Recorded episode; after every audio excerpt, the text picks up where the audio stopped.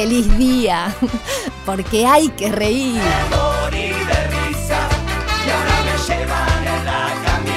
De lunes a viernes, de 11 a 13 horas, a Carcajada Limpia por Radio 0, 1043.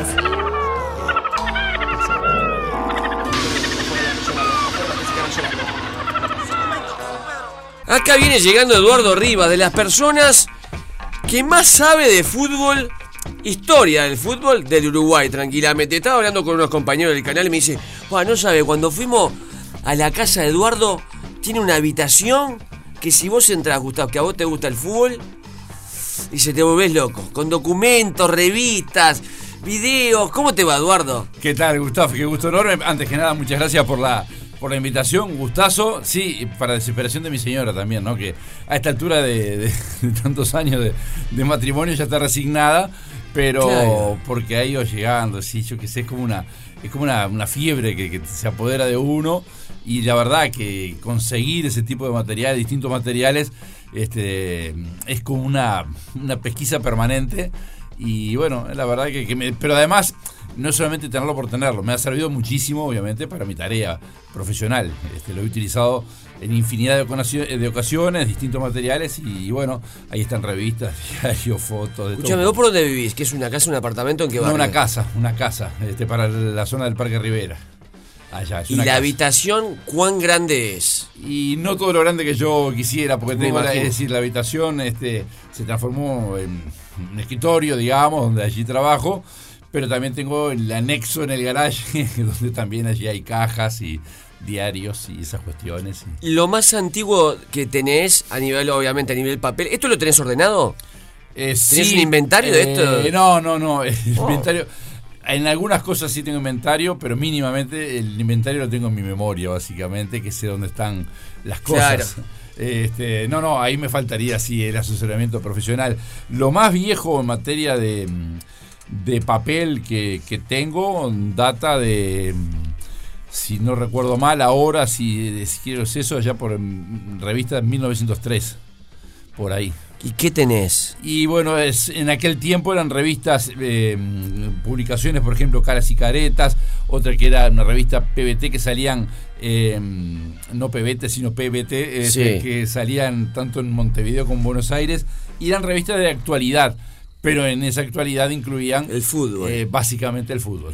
Mundo uruguayo también Mundo está. uruguayo también, pues, claro. Que hay una de la despedida de Uruguay que se va al 54, que dice, se van los campeones del mundo, seremos campeones del mundo de nuevo. Sí, era la gran pregunta, claro. Sí, sí, y bueno, y, íbamos, invictos, no habíamos jugado dos, habíamos ganado los dos. Este, pero sí, sí, hay muchísimo, sí, material. Después, bueno, este, a mí siempre me apasionó desde niño la revista El Gráfico este, y creo que el gráfico más viejo que tengo es del año 24, eh, por ahí más o menos. Comenzó a circular en 1919, este, pero después sí, muchísimo. Después, obviamente, el gráfico que he ido consiguiendo, así hay muchísimos, ahí están. ¿Cómo se extraña esa revista? Ah, sí, sí, sí. Qué increíble. Era ¿eh? espectacular. Y después, bueno, revistas uruguayas que lamentablemente no fueron muy continuadas en el tiempo, pero la colección completa de la revista Sport Ilustrado, que yo ya era licial y la compraba, desde la compré del primer número. ¿Tenés estrellas deportivas? ¿Tenés? Sí, sí, sí, claro, sí, sí, el diario, bueno, ahí este, mi padre compraba, como era costumbre de la época, el diario de la noche y empezó a salir. Este, el primer número fue dedicado a Odilio Varela el día que eh, Odilio cumplía 60 años. El número uno es para Odilio Varela.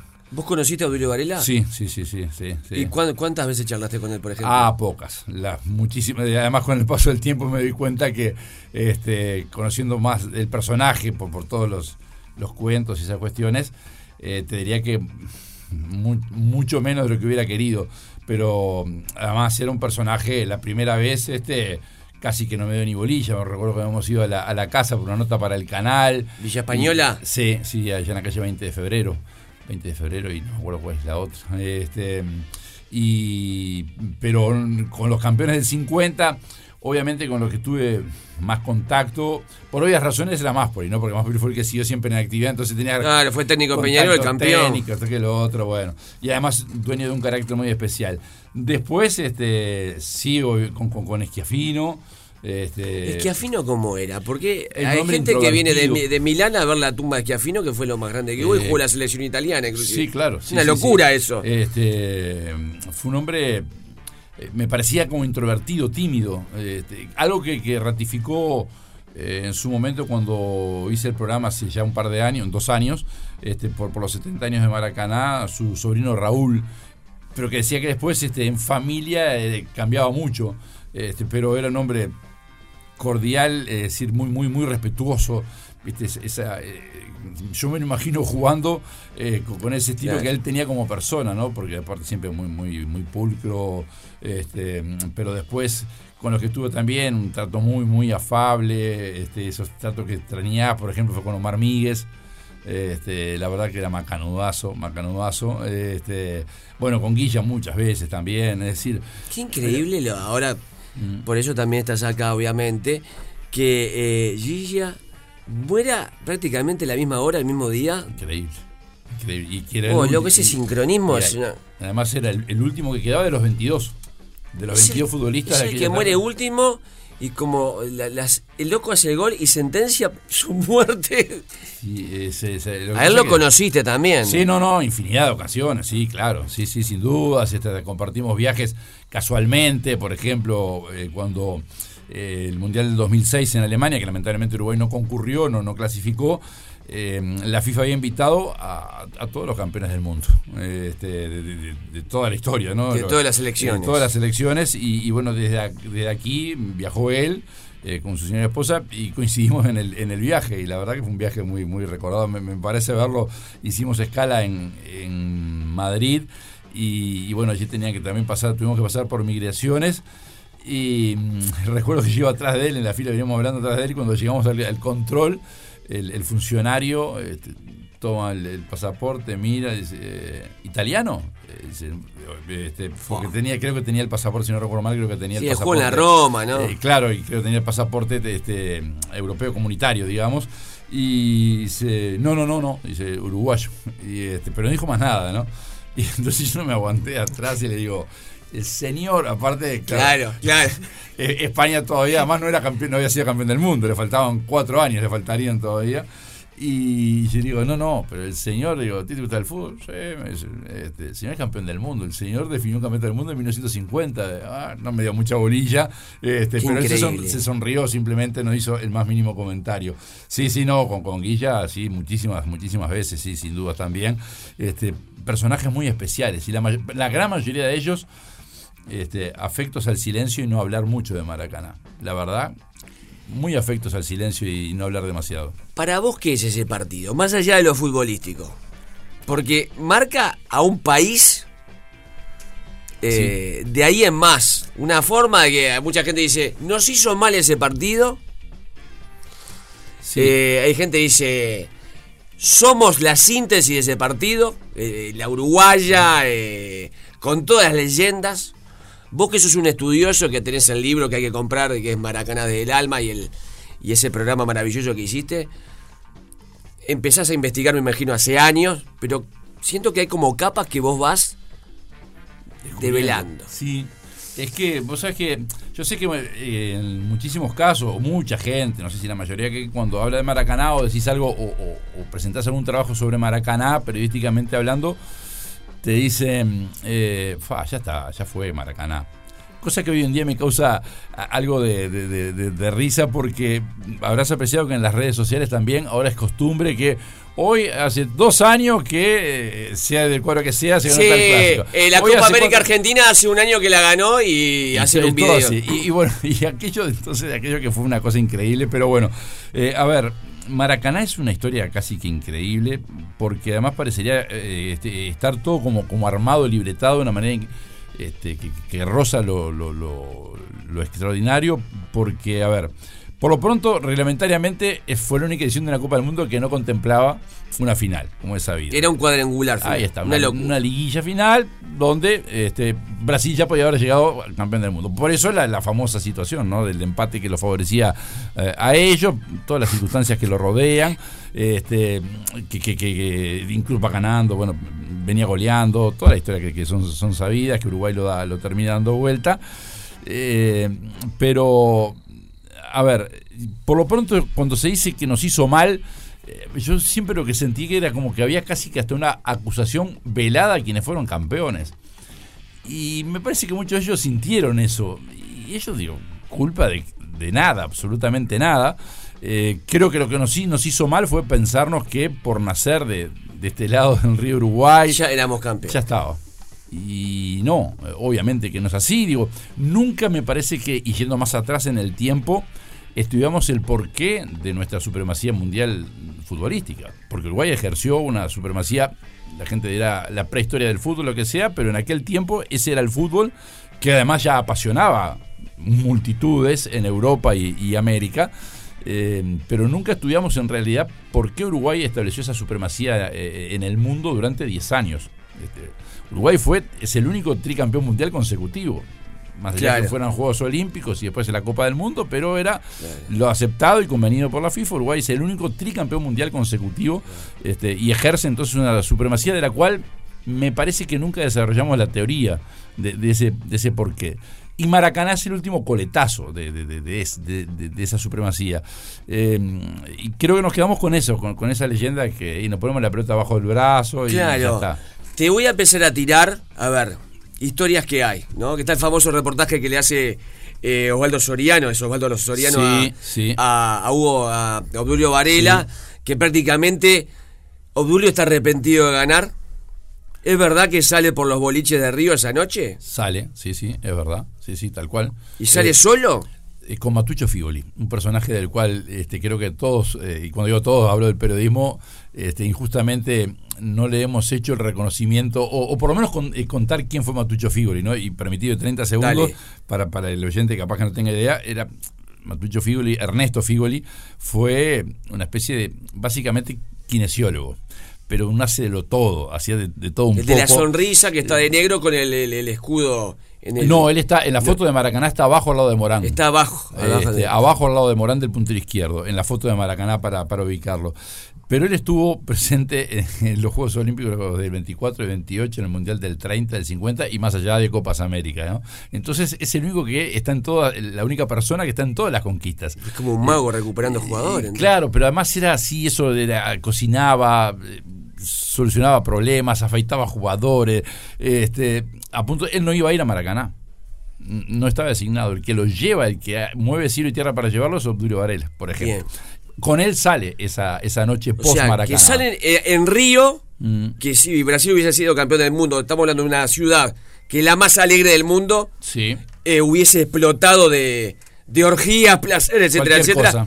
Salen eh, por los boliches. O sea, eso es real. Es real. Y que el tipo vea a los brasileños tristes y prácticamente tiene un arrepentimiento. Con, sí, eh, ahí toma conciencia, ¿no? Es decir, por un lado, decir, de lo que ¿por hicieron. Qué, ¿Por qué sale? Digo, obviamente que en Uruguay no había preparado nada. E, es increíble lo, de Uruguay porque es, real que los jugadores arman este, una comida entre ellos, así, comida de sándwich, cerveza, en la habitación de, del modesto Hotel Paysandú y Odulio rebelde, molesto con los dirigentes, se va. Había encabezado la famosa huelga de eh, jugadores. claro, había, había una Un tipo de grandes convicciones. había una tiretez notoria que, que, además se revela en la decisión que toman los dirigentes, que después tuvieron que dejarla por el camino ante el descontento popular y periodístico de votarse para sí los dirigentes medalla de oro y para los jugadores medalla de plata. Fiel reflejo, no, una vergüenza. pero fiel reflejo de lo que había pasado dos años antes, ¿no? De, ese, enfrentamiento por, por, la huelga. Y bueno, y sí, Odulio sale y sí, ahí toma conciencia. Pero una vez hablando con este, con Miguel también, él, me dijo que apenas terminó el partido y, a todos le había marcado, porque es coincidente y por separado te lo decían, que cuando empata Esquiafino, ya les había sorprendido. Sí, Esquiafino dice que escuchó los sonidos del silencio. silencio. Dice que era, decir, y el técnico de, Brasil, eh, Flavio Costa, dijo que el partido se perdió en ese gol el segundo ya llegó como por, por, por, decantación propia, pero que con el gol del empate ya el equipo, como se dice habitualmente, se entregó, se murió, no, no supo cómo reaccionar ante eso y que el silencio era impresionante. Abrumador. Y, lo que decía, me acuerdo que decía Miguel, es que ya tenían esa sensación que era rarísima, más por me comentó que una vez este eh, hay una jugada que se va a apretar el córner y, le toca la cabeza a un brasileño, creo que era Ademir, y estaba frío, la transpiración fría tenía. disparate. Y, y Miguel decía que le veía las caras a los jugadores brasileños cuando terminó el partido y se preguntó, ¿qué hicimos acá? ¿Qué pasa? Este, pero todos te decían sí, y capaz que decía, me hubiera hecho un gol en contra. Pero en el momento, eh, eh, son esas frases posteriores. Pero... Te tiro otra. ¿Es verdad que Matías González dio una vuelta olímpica en el campo antes? ¿O hay, hubo algún jugador? No, eso nunca yo lo pude comprobar. Y además en el caso de Matías González, un hombre también este, casi que, digo, no, no es ninguna burla, que se me entienda bien por favor, pero casi que mudo, no hablaba. No hablaba, no hacía declaraciones. Nada, este, pero la familia me, lo decía. El León de Maracaná. El León de Maracaná me decía, este, su hijo Edgardo Matías González, uno de sus hijos, me contaba que, por ejemplo, dice, te voy a poner un ejemplo. ¿Te acordás del Mundial de Alemania 74 cuando debutamos contra Holanda, que nos pasaron por arriba? Bueno, él, este, nos reunimos en la casa de un familiar y fue se sentó, el partido, no emitió eh, palabra durante todo el partido. Terminó el partido, se levantó y se fue, pero no dijo ni buenas tardes. Eh, así era. Este, que además venía también con una relación especial por el tema de la huelga, pero dicen que aquella tarde fue uno de los. De los Se los comían dos panes. Lo que dicen que es cierto, sí, que, es real tal cual, es la famosa frase de, de Tejera, otro hombre muy amigo de los silencios, muy amigo del silencio, eh, que cuando estaban en otro mundo, ¿no? que todo no, estaba organizado como hoy en día, posando para los fotógrafos, los fotógrafos con Brasil y él pegó el grito. Vengan, para acá que están los campeones. Y porque además vos mirás la foto. Hay sonrisas de algunos. Parece que fueron a jugar una final de, barrio, un partido de barrio, y se están riendo la mayoría a partir de ese, a partir del chiste. De ese chiste, pero vos mirás los detalles y, y mirás las tribunas no, no, hay un, no hay un hueco en ningún lado. Es real, 200.000 personas, este, es impresionante. Y en, ese, en, ese, en esa serie de detalles que me gusta así observar para tratar de sacar alguna historia más, te hablaba recién del tema Matucho Figoli.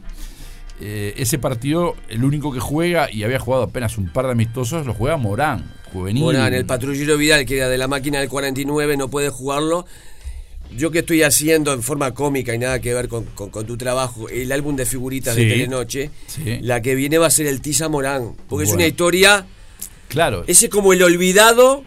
Total. Es una cosa Porque también, también fue del Cerrito de la Victoria toda la vida, jugó poquísimo el fútbol profesional, eh, surgido en Cerrito, el Cerrito de la Victoria, hay una plaza que, que lo recuerda, una plazoleta, eh, y había pasado el año anterior a Maracaná a Cerro.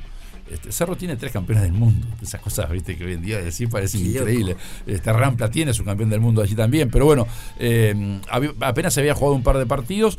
Eh, por lesión ausente Vidal, había mucha presión para que jugara eh, Julio César Britos, que era el suplente el natural poroto, por derecha de Guilla, y Juan López se mantuvo en que el suplente en aquel tiempo era un poco la concepción, el suplente de, de Vidal era Morán, iba a jugar Morán y jugó Morán. Y entonces, pero debutaba oficialmente con la selección, mirá en qué partido. Y en el detalle que te quería hacer referencia, si mirás la fotografía de, del 50 de la final, eh, la única foto, si mirás la foto del 24, del 28, este, del 30 y alguna más de, Copas América, en la que Matucho Figuri está abrazando a un jugador, en la del 50. Y, está, abrazando. Apañándolo. Eh, y, es muy. Qué increíble. apostaría a que seguramente le habrá hablado, le habrá dicho, como era, en aquel tiempo era un veterano, tenía 60 años, una cosa así, este, eh, que, algo le debe, le debe haber comentado, dicho como para que quedara tranquilo. Y como para redondear esa historia increíble también de Maracaná el equipo que juega esa tarde se forma por primera vez esa tarde. Nunca antes. No habían eh, jugado un partido. Jamás habían jugado un partido oficial. La gran mayoría sí. locura. Pero, lo más increíble es que nunca más volvieron a jugar juntos. El equipo de Maracaná se formó esa tarde y se desarmó esa tarde. Es, es todo como fantamagórico, es todo. ¿Es verdad que alguien, un jugador se dice que durmió la siesta en Maracaná y soñó Dice que, ¿Cuál era ese jugador? Gambetta fue el que se tiró, dicen que durmió, sí, sí. Y soñó que eran campeones. Y dice que se durmió. Pero y la historia de Gambetta es otra historia increíble, ¿no? La familia Todo esto es cinematográfico. Si, este, si estos jugadores hubiesen sido de béisbol o fútbol americano y hubiesen logrado una hazaña, era película para el Oscar. Con el libro de Maracaná, este, que sale posteriormente al, programa que, que se emitió en Canal 4 eh, tuve tuve el, orgullo, porque la verdad que fue una propuesta de la editorial, yo no lo conocía, este, que el historiador José Rila este, escribiera el prólogo. Eh, y él detalla este, que merece, él lo pone a decirte, él simplemente leyó el libro antes que fuera publicado, obviamente, no había hablado con él nunca antes, y este, él detalla, de acuerdo a lo que había leído, que es como para una película.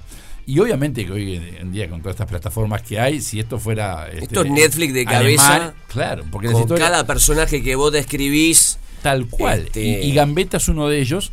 Este, mm, Gambetta me contaban este, sus hijos, este, que además disfrutan de contar las, las historias, que bueno, que era un ganador nato, pero a punto tal que jugaba con los hijos a las cartas en la casa, ganaba y, daba una vuelta olímpica alrededor de la mesa. Un porque, enfermo. porque era- tenía que ganar. Y, y- enfermo.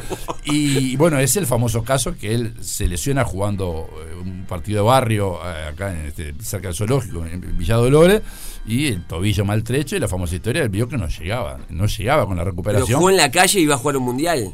Sí, eso fue a fines del año anterior, y, pero jugaba. y con la este, gente ahí. Y, y bueno, se lesiona y, este, y veía que no llegaba. Bueno, recurre a Kisber, eh, iba a correr a la playa y Kisber le dijo: Vos lo que tenés que hacer la mayor parte del tiempo, pero no el agua el eh, para aquellos, en aquellos años, ¿no? Este, estamos hablando de más de siete décadas. Sí. Atrás este, tenés que poner el, el pie en agua, el tobillo en agua. Pero no el agua de la, la palangana, no, no, precisás agua con sal, agua con que te pegue el agua. Y agarró, tenía un concuñado que era farero en la, en la isla de Flores y se iba, se, se iba con él una semana entera a poner el pie en el agua. Ah, que- esto es tremendo. Y, este, y, y entonces vos te pones en la mente, pero hay que estar también horas, ¿no? Claro. Y, y uno trata de ponerse en el personaje y yo me lo imaginaba, y me imagino sentado, por ejemplo, en la isla de Flores mirando hacia la ciudad, hacia Montevideo, esa visión inédita, Sí. digamos, y, y pensando y rogando, y, y él no arranca como titular, y juega como titular en el penúltimo partido, y juega la final, y yo por eso después me imaginaba, es el de la famosa foto cuando viene el, el córner este, en la hora, que también hoy no hubiera pasado. El inglés este, había llegado a la hora, reglamentariamente había llegado a la hora, e- ejecuta Va- el vamos córner a contarle a la gente. Hay un córner final. para Brasil. Brasil buscando un empate que ya no le servía. El empate, El- daba- el empate, perdón, el empate le al campeón servía. mundial. Y pita en el aire el juez. Claro. Lo termina en el aire. La pelota viene en el aire, pero termina en el aire. Y este reglamentario, ¿no? Este, pero hoy en día no sucedería. No, ni- hoy te dejan ni- patear, no, te hacen un gol ahí entra a cabecear, capaz. Claro. Este, y mm, lo termina en el aire y entonces este cuando la pelota va a la altura, va- se va aproximando a la, a la altura del primer palo, digamos, del arco de Uruguay, ahí es que lo termina y ahí obviamente los que están cerca sienten el silbatazo y cuando va llegando al segundo palo, hay una foto de Testoni que es, Es icónica. La cara del de jugador. Gambetta, ¿viste? con los brazos bien abiertos y la cara de felicidad, de gozo para abrazar esa pelota que cuando la agarra con las manos, Guilla una vez me decía, él estaba en la mitad de la cancha porque Guilla no quería bajar a defender porque quería la chance de un contragolpe. Quería ser el y cuando lo ves que la agarra dice, ¿qué pasó? ¿Está loco? Y- ¿Es verdad esa frase de si, si yerrás el pito, mono?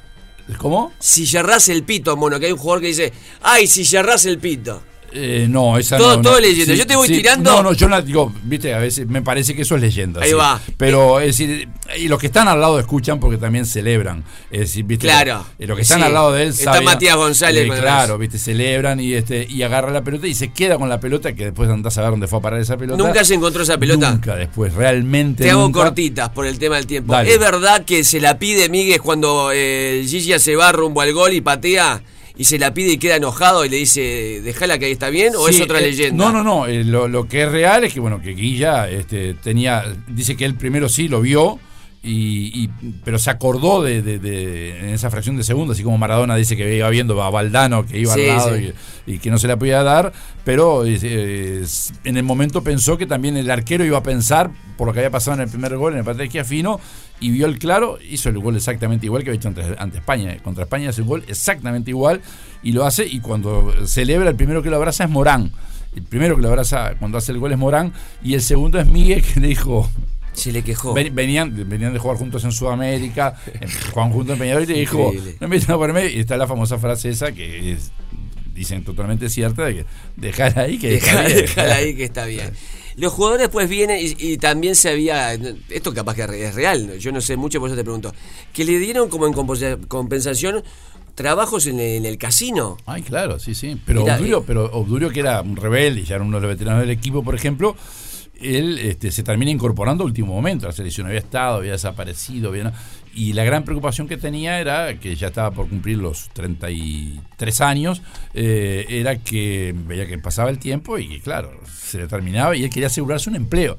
antes del el, a- el técnico Juan López lo designan el 2 de julio, un viernes 2 de julio, eh, 2 de junio, perdón, 2 de junio, lo, lo designan como entrenador. Y al día siguiente de la mañana con los dirigentes, él va a la casa de Julio Varela para comprometer a los dirigentes que le iban a dar el empleo. Y, y termina hablando con el presidente de... Perdón, lo eligen en un mes antes del mundial. Al técnico sí, claro, porque hubo una, bueno, es imposible hacerlo ahora. No, es tiempo, imposible, tenemos pero, que hablar pero, tres horas. Pero hubo, este, sí, sí, claro, hubo enfrentamientos entre los grandes, que uno quería un técnico, uno quería otro. Este, un mes antes del Mundial designan a Juan López, que lo que lo querían, lo apoyaban los jugadores porque él había sido, había estado con ellos en la huelga. Eh, y por eso tampoco era bien visto por los Ah. dirigentes. Los dirigentes no lo veían bien por ese tema. Pero los, los jugadores, lo dijo Juan, eso lo dijo Juan López públicamente, dice, a mí me pusieron los jugadores, a pedido de los jugadores. Y, y Juan López lo primero que hace es ir a hablar con Odulio, pero llevando a los dirigentes para que se comprometieran. Odulio habla después con César Valle Pacheco, que era presidente de la AUF, y él se compromete a darle el empleo que finalmente le dieron como empleado en los casinos Y después municipales. en el otros jugadores también, ¿no? Y hubo otros, claro, sí, sí, Palacio Legislativo, Rodríguez Andrade, sí, era lo que podían asegurarse el, el futuro, ¿no? Hay una foto de Juan López y el cuerpo técnico como metido en la zanja de Maracaná. Sí. Los técnicos no salían como en la línea de, No, de no se utilizaba, ¿no? Y no tenían la preponderancia de, de hoy en día, ¿no? Era, eh, no, eh, fíjate que además no podían hacer cambios. No había cambio. no había cambio. ¿Vos sabés quién iba al arco? Sí. Mapoli estaba lesionado de una mano, había tenido problemas. Aníbal, Aníbal Paz estaba, ¿no? No, pero no podían, no podía hacer cambio. No podía haber, no, no. Si Perdón. se lesionaba el arquero, en bromate. ¿Y quién Este, atajaba? en la final, Julio Pérez. Pataloc. Iba el que, era el que iba a ir al arco, este, ya estaba designado de antemano. Eh, Maspoli no juega el partido penúltimo ante Suecia, andaba con problemas en una mano, sí juega la, la final, que llega con lo justo, incluso durante el partido, se- durante el primer tiempo, lo tienen que atender por ese problema en, Ah. en la mano, y el que tenía que ir al arco era Julio Pérez. Pero eso siguió, esa costumbre siguió, por ejemplo, este, para la eliminatoria del Mundial del 66, Uruguay juega contra Venezuela, debuta acá contra Venezuela en el Estadio Centenario y no se pueden hacer los cambios. Ahí debuta oficialmente Mazurkiewicz como arquero y el que iba a ir al arco, si a Mazurkiewicz le pasaba el arco, algo era Pedro Rocha, lo tenían que definir antes. El 10 más grande que, Eh, tuvo en los cual. 70. Tengo una pregunta. ¿Qué no se sabe del partido que vos le dirías a la gente? En cuanto a una leyenda, en cuanto, no sé si una intimidad, que si... Que la mayoría de los uruguayos nacemos con esto. Yo qué sé, yo nací con los cuentos de mi padre. Sí, ¿no? eh, que nació claro. en los años 30 y que y se acuerda de los camiones de Paso Molino al centro que claro. lo llevaron y era un niño, tenía nueve años. Eso era lo impresionante, que aparte que me impresionó. Pero ¿qué no se sabe? De que vos empezaste a descubrir y dijiste, pa, esto no se sabía. Eh, a ver, por lo pronto, yo te diría que básicamente me parece que nos quedó la sensación de un equipo, de un partido jugado con uñas y dientes, ¿no? Esa, futbolísticamente hablando. Que nos mataron a pelotazo. Y, y que Uruguay, este, un partido de escasísimos fouls. Uruguay creo que hizo 8 o 9, ahora no me acuerdo exactamente, en todo el partido, y que no hubo ningún mataron a pelotazos. Este, que Uruguay fue un partido muy limpio, dos rivales que se conocían muchísimo, y en el primer tiempo el que estuvo más cerca de abrir el marcador, que terminó 0-0 ese primer tiempo, fue Uruguay.